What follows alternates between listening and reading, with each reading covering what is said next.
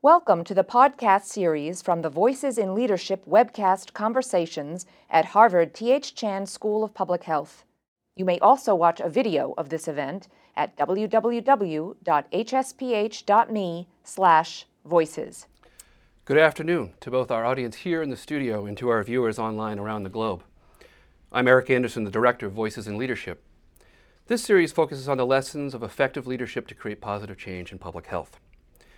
Dr. Patty Garcia is recognized as a leader in global health, actively involved in research and training, reproductive health, and medical informatics. She is a research professor at the School of Public Health at Cayetano Heredia University in Lima, Peru.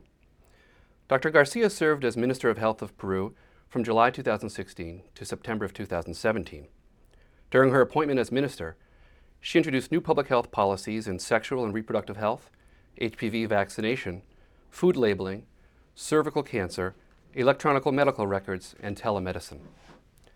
Dr. Garcia served as the Dean of, Public, of School of Public Health at UPCH from 2011 to 2016, and as Chief of the Peruvian National Institute of Health from 2006 to 2008, where she introduced the first information system for the National Network of Public Health Laboratories in Peru. She has recently been appointed as a member of the United States National Academy of Medicine, the first Peruvian to earn such a distinction. We are very pleased that Dr. Garcia is serving as a Menschel Senior Leadership Fellow with us this fall, teaching a course on leadership development in global health. Before I turn this discussion over to our moderator, Dr. Rifat Atun, please join me as we welcome Dr. Patty Garcia to the Voices in Leadership series here at the Harvard T.H. Chan School of Public Health. Thank you.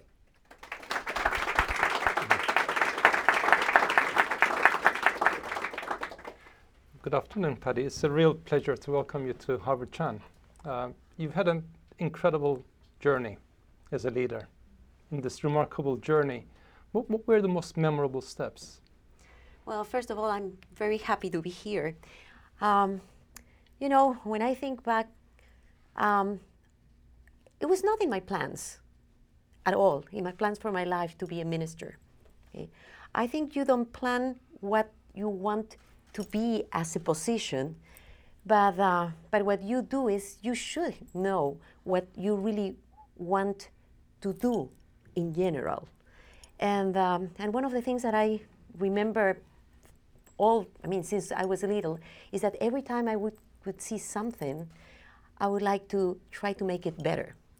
So if you ask me about what are the kind of things in my life that really probably shape um, shaped my life really, I could start probably from the time where I made the decision to become a doctor. Um, I was about five years old, and um, and I really got very very sick.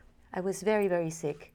Um, doctors didn't know what I had. They thought that it could be a lymphoma, and actually it ended up being brucellosis, a disease that at that point was very prevalent in Peru. And, um, but I stayed like four months or five months in the hospital and then other months at home. But I had all these doctors that really make me feel good. So I really decided at that point that I wanted to be a doctor to make other people feel good. And actually, I have been the first one in my family with a university degree. There were no doctors around. Mm. So from there, I think another very important uh, moment in my life was when I decided to come to the States for actually, it was not for better training. What happened is that my father had lung cancer, and I was looking for a better treatment for him. But a professor of the university told me that um, a good way to do it was to try to apply for a residency and ask if I could bring my father here. So I was very lucky. I was able to apply for the residency. Um, I got a position, but my father died before coming here. Mm. But actually, that allowed me to see a different world, you know. Another important point was, was when, and at that point, I was still wanted to be a good clinician and a good doctor. I wanted to be a hero there, okay, just as a doctor. Until I met a person who has been very important for me, who is a mentor. I think mentors are quite important in your life. Mm. This mentor, Dr. King Holmes, who is an expert in uh, sexually transmitted diseases, he's the one who really introduced me into research and public health. and eventually global health. And one of the things that he told me is, you know, public health is quite important because with one action, you can change the life of thousands of people. And I started there. I trained at the University of Washington, but always with the idea of coming back to my country because that is something that we all have to do. I think we have to, for, for the people that are, I mean, foreigners maybe training here, I think you have to take the chance and go back to your country and do something for it. So I came back to my country and started working. I had the opportunity of working at the national program of STDs and HIV. And together with my husband and another friend, so we were several people coming from the University of Washington, we developed several things. Um, the surveillance system uh, for, the na- for the nation that still works, okay? Um, all the guidelines, I was the chief of the comprehensive care for HIV and STDs, and we started to create these networks. And for the first time, I realized that the things that I was learn I learned at the University of Washington could be placed into policies, and that was right the point in which the HIV epidemic was starting in Peru. It was an incredible opportunity also because we were speaking the same language as the cooperation agencies to try to deal to get better deals on what we were going to do. At that point, uh, these cooperation agencies were trying to create parallel systems. But what we try to do, we push it to have a system that will work at the Ministry of Health, strengthening capacities within the program. And I think that is why still we have a very strong mm. program in Peru. So mm, we had to, we work at the government, but as it happens in our countries, um, the government ended we had the opportunity to go to the go back to the university with this the creation of the new school of public health at the university. We started there, and at that point, see sometimes things happen, right? When we were at the government, we wrote this big grant for uh, Wellcome Trust to try to introduce a new model for a, con- the control of STDs. But actually, because we left the government and the situation was very unstable, we were able to move the grant into the university, but with the idea of creating the same thing from the university, training people and building capacities within within uh, the Ministry of Health. And we did it. This was a, a grant that lasted more than 10 or 12 years um, with a randomized, big randomized trial that proved that working not only with formal providers, but with informal providers, like pharmacy workers. Mm-hmm. And that was one interesting thing. You could really control STDs, and we did it. But we use also the opportunity of knowing how the system, the governmental system work, creating networks and being able to apply this into policy. Well, um, yes, I went back. I eventually became the head of the National Institute of Health. Another important point, I think, I learned even more about how the government works, how to make it work better. Went back to be dean of the School of Public Health and push for training. Um, and eventually, well, one very important point has been this opportunity of becoming Minister of Health. I have to tell you that I'm very proud that I double the average time of a Minister of Health. Oh. It's hard because you have to try to do things in such a short time. Try to find those things that you can do right, like the low hanging fruits, but try to build the roots for whatever will come next. And now that I'm back at the university, what I'm trying to do is I'm trying to catch those things that had been left there and try to see how can I continue them at the university. Yes. So it seems like a very exciting journey shaped by a number of critical events in your life. But I think what's very exciting, it seems, is that you've been able to combine research, implementation, and policy, and you've been able to operate, and you're still operating uh, at this uh, exciting interface. And you mentioned the word hero. And heroes always leave legacies. What were your legacies as the minister or as a, as a leader? Well, I would like to think that being a minister has been only one, one little piece of my life. So I would like to tell you about the legacy of what I think are the legacy of all my life, okay? So the first thing is people, my students. Um, I think that's one of the most important legacies that anybody can have, and that's the advantage of being working within a university uh, environment. Um, I have had the opportunity of, of training different levels of students. And when I was a minister, one of the most interesting and, and important things and exciting things was to go to a place and say like, hey, doctor, I have been your student. And then some of them were master students. How are you doing with your thesis? Was like the answer, right? And I was like, yeah, well, I will continue. Yeah, because you have to finish, right? Or there were things like, oh, remember, I worked with you at that, at, at the Wellcome Trust, Oh, the yes. Wellcome Trust program, or um, this Wellcome Trust grant. So I had people all around that in some way were touched not only by me, by the team, because the kind of things that we have done, it's not only me. I mean, it has been a team of people that have been working together. So that's what I think people, the people that are touched by what the kind of things that you do, or by my training, or by students, are the most important thing. The other legacy, I think, has to do with the research that we have been doing, and this this opportunity of moving research into policy. We have been able to introduce, for example, point of care testing in the country with the rapid syphilis test, which was a study that we started to try to prove that such a test could be implemented and now is policy in the country. And it had to do with understanding what physicians thought about tests, what uh, midwives thought about tests, and what women thought about tests, and the needs of each of them. Oh, and the laboratory technicians too. And to try to see how to really sell them the idea, the ownership of something new that could really change things and make them better. The other thing that I would consider my a legacy is the introduction of medical informatics in the country. Hmm.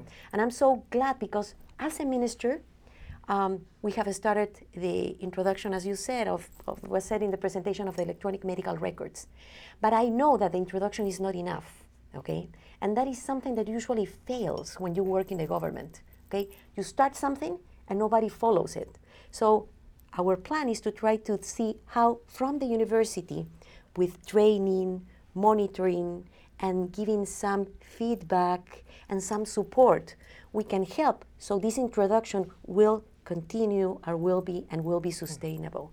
It seems great legacies. So students creating the future leaders or helping develop future leaders, information to help generate the evidence and policies to make a You know- change. You know, that one of my students had been the director, or is, yeah, well, has been the director of, of the Department of Informatics at the Ministry of Health. Oh, and now is the counselor for the new Minister of Health. Wow. So seeing your students, it's like, you know, students are like having kids of your own.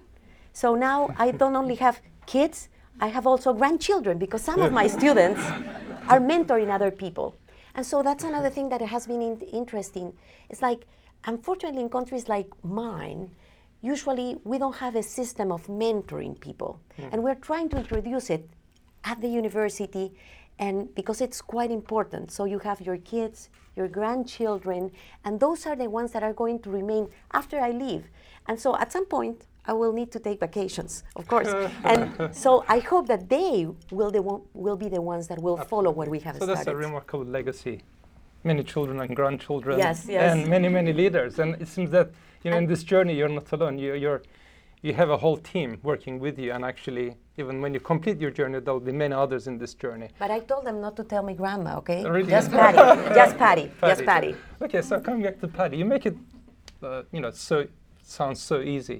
What were the challenges you faced as a leader? oh my god okay So so we only have a few minutes. Yes, yes. well, one of the main challenges um, as a minister, okay, has been corruption. Corruption is something that people don't talk, okay? Researchers, I mean, we and academicians, we are always, you know, very at this level and we don't talk about corruption, but corruption is something that is quite important. And there is no budget, okay, that will be enough to do things if we have corruption behind it. So that what that was one of the big issues. The second prob uh, I would consider a barrier, being a minister, implementing things, had been what I call the politics. Okay, so politics that could push populistic things that we know that may not work, but uh, instead of trying to push for things that we know that work but may not have any results in the short run. For example, vaccination. Okay, if you talk about HPV vaccination, if I vac- vaccinate now, I'm going to see the results in 10, 20 years. So it's quite difficult. The third obstacle, to make it simple, um, the third obstacle is what I'm going to call the bad private sector. Because I believe that there is a good private sector that understands that if we work together, public health and private sector, we are going to have healthy population. Okay, but if but so for certain um, public health measures, for example, labeling of processed food in order to know which ones have high fat, high salt, etc., or trying to work with the private sector to try to address all these issues that are problematic for the health of the people, okay, that has been really challenging hmm. for me. So, so you're dealing with challenges beyond the health sector. And, and you know, with this issue of corruption, I even have a situation.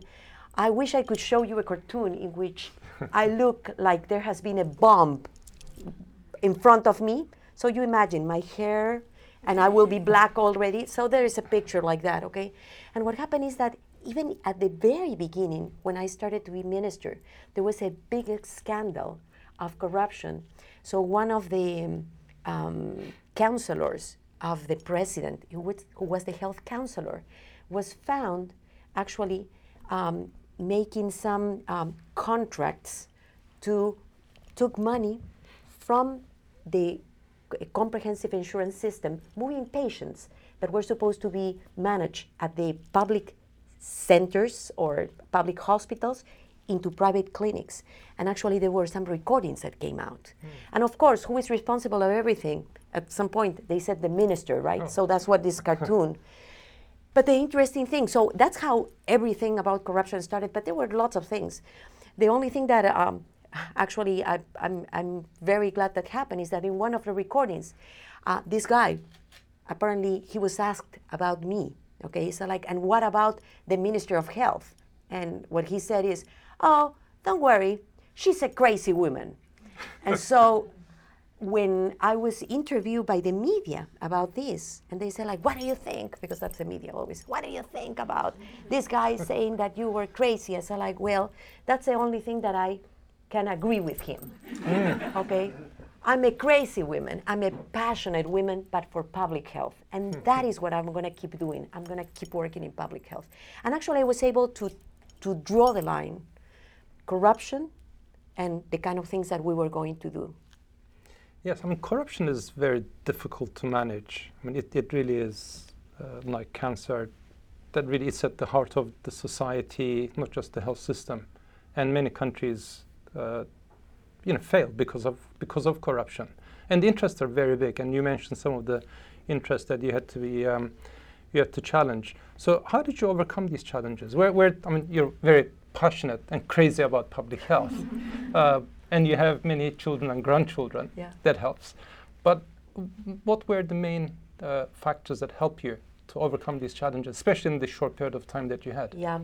Well, I cannot say that I was able to fight all the corruption. I think the big problem, as you said, is that several of the countries, I mean, I have been talking with lots of people from Latin America, and we all share soccer and corruption. Unfortunately, soccer is good, but corruption is bad. Um, but there were things that we started to do, and I think they were helpful because at, at the end, we were able to use the money much more efficiently. So, one of the things is that we created an open reporting for allegations of corruption. Hmm. And open, so people could report through email, giving us the information that we needed by phone, okay, or they could send things in writing. And we started a system that was much more simpler. So for people not to feel, you know, threatened about telling us the kind of things that were happening. And actually, I ended up, um, I ended up my period having like 457 files that we sent to the office that is supposed to do all the investigations. And some of them are being right now at this point, after a year, almost a year, um, they are being analyzed. So that's one. The second thing was accountability, okay? Um, which means we open and started seeing all the budgets and being more clear. We had this, pros- uh, this process for procurement of medications, okay? Uh, we had to buy medications for around 800 million soles, which is divided by three, and that will be the amount in dollars, okay? Mm. And uh, the thing is that in order to start this procurement, what we did is we made it open. We put everything in the newspaper, in the radios, so anybody, I mean, the ones that will sell the medications could apply, and it was completely open. And actually, we were able to save 10% of the budget. 10%. Hmm. And when I was asking, because I was interested, okay? So I asked the people that were selling all these companies the medications, I like, how come the prices were 10% lower than years before in hmm. UK? And you know what they told me, but in confidence, okay? In low voice, they said, well, that's kind of the expenses that sometimes we have in hmm. order for the system to work. Okay? So accountability, it's another thing. But if you ask me, I think we still need to work, and maybe even us as researchers, academicians, people that work in health systems, we need to think about about ways in which corruption can be really managed. Hmm. You know that there is a systematic review, Cochrane review about uh, actions or that, that could help for corruption. Did mm. you know that yes, there is a Cochrane yes. review? Yeah, but finally, what they said is that nobody is very clear what works, yeah. except except for having the rules that are clear and punished when you find that something is mm. wrong. And that is something also that I think in our countries needs to be improved and simplified. I think bureaucracy is a way when things are too complicated, that's where corruption can be hiding, you know? Yes. So it seems transparency, openness, accountability, as well as rule of law. So Absolutely. so nothing should go without impunity. Um, but beyond, beyond uh, what you did as a leader, clearly you're dealing with corruption with big interests, also populism you mentioned. Who, who, who are the people who were on your side? Well, Who did you draw strength from? Well, that's that's one thing that is important. I think um, wherever you go, I think you try to create networks, hmm. okay, and try to identify what I call the champions, and there are champions everywhere. So I was able, and this is not something that you create just when you need it. It's something that you should be nurturing from the starting of your career, and that's something that I learned and I did uh, and it worked from the community, okay? So NGO from the social society, um, from the, then um, from, even from the Congress, I was able to find those champions that eventually understood what we were trying to do, and they were quite helpful for different situations. For situations like this problem of corruption, yes. or when we introduced uh, reintroduced in the country the morning after pill.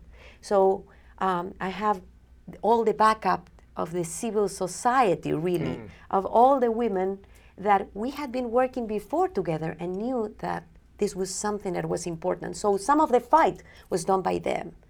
Or, as I said, in the Congress, with certain things that it takes time, okay? It, say, takes time because you have some people there, they really want to do good things, but sometimes they don't understand why.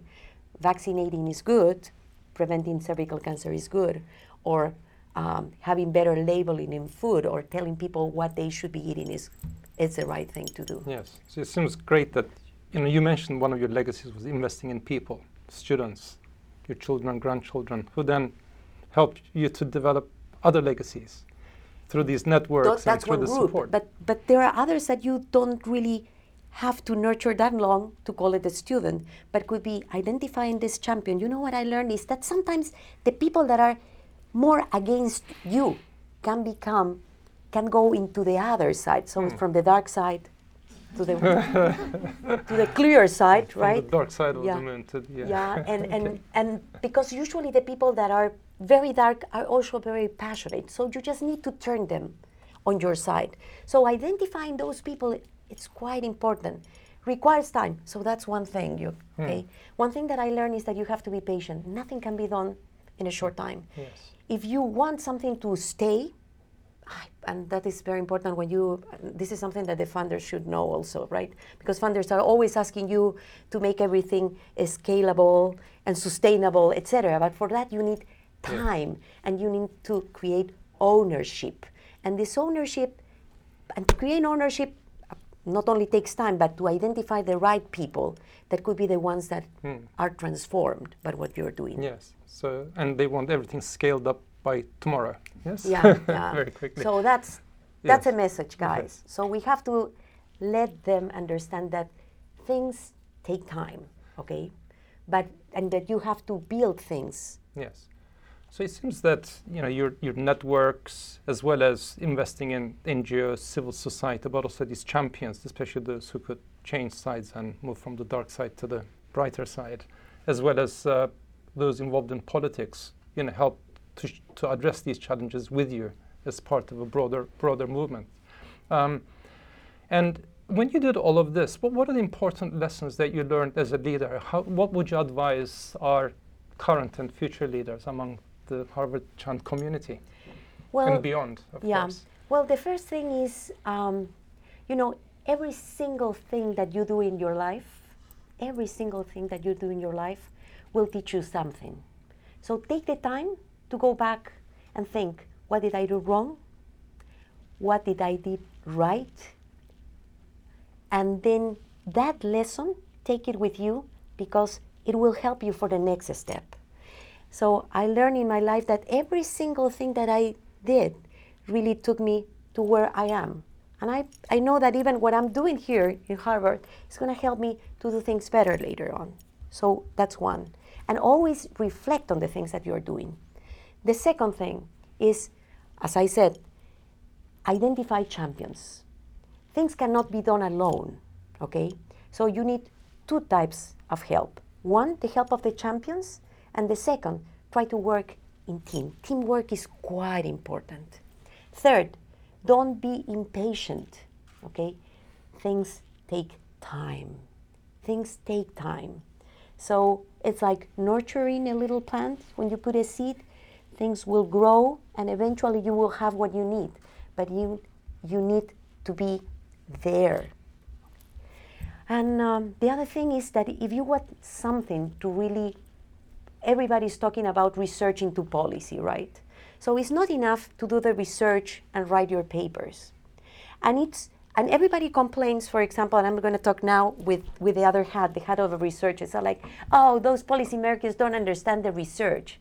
Come on, sometimes we speak very difficult. So that's the first thing. The second thing is that you have been doing your research without telling anything to the policymaker. So if you want them to really buy on what you are doing, they have to be part from the very beginning when you're designing it, okay? When you are planning to do it so you can get their information. That means building ownership. And then everything is going to go well. And believe it or not, they will feel that it's theirs. You know, one of the things that happened to us is that when we were introducing the point of care test, the syphilis test, we work from the very beginning with the peop- with the governmental local agencies, with the midwives, with the physicians, etc. When everything was there, one day I realized I received a call and said, like, you know, there is going to be this ceremony because the introduction of the rapid syphilis test is going to get an award. There is an NGO that gives awards once a year to what they call the good practices in the government. And I said, like, I didn't know that. So, so I went there, and actually, the local government hmm. presented the experience because they felt that it was their own experience. My team was really upset because they said, "Why they didn't tell us?" And I said, "Like they didn't need to tell us.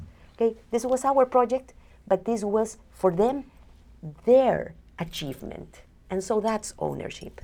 So, I think those are three things that we need to learn if you want something to really be sustainable. Build ownership, get all these um, champions, work in team, take time and learn from things that go wrong. Of course, learn from the things that go well too. Yeah, so I can sort of visualize a reflective leader thinking about what's happened, what was right, what went wrong, identifying champions, working with teams, communicating, but also engaging to create uh, ownership. But it seems that you've had a really quite a remarkable journey with great legacies, many challenges, and with many, many grandchildren and children and many leaders. Um, would you do it all over again? Definitely. Absolutely. I think, you know, a friend of mine, when I was offered this position, told me, Have you thought about it? Because the political situation was that we had a very weak government with a lot of opposition in the Congress. And I, ha- I have to tell you, I had a very hard time. I had to go twice a week to the Congress to explain everything. But it, it was worth it. It was worth it because what you can do in such a position, it's incredible. And as I said, in public health Hmm. and in global health, one thing that you do can touch the life of thousands of people. So I will do it again, just in case. And I think that's, will do that's it the privilege of being a leader. And uh, please join me in thanking our public health hero, Patty Garcia. Thank you. Thank you. This has been a Voices in Leadership production at Harvard T.H. Chan School of Public Health. You can find the complete video of the event at www.hsph.me/voices. We encourage you to share Voices in Leadership.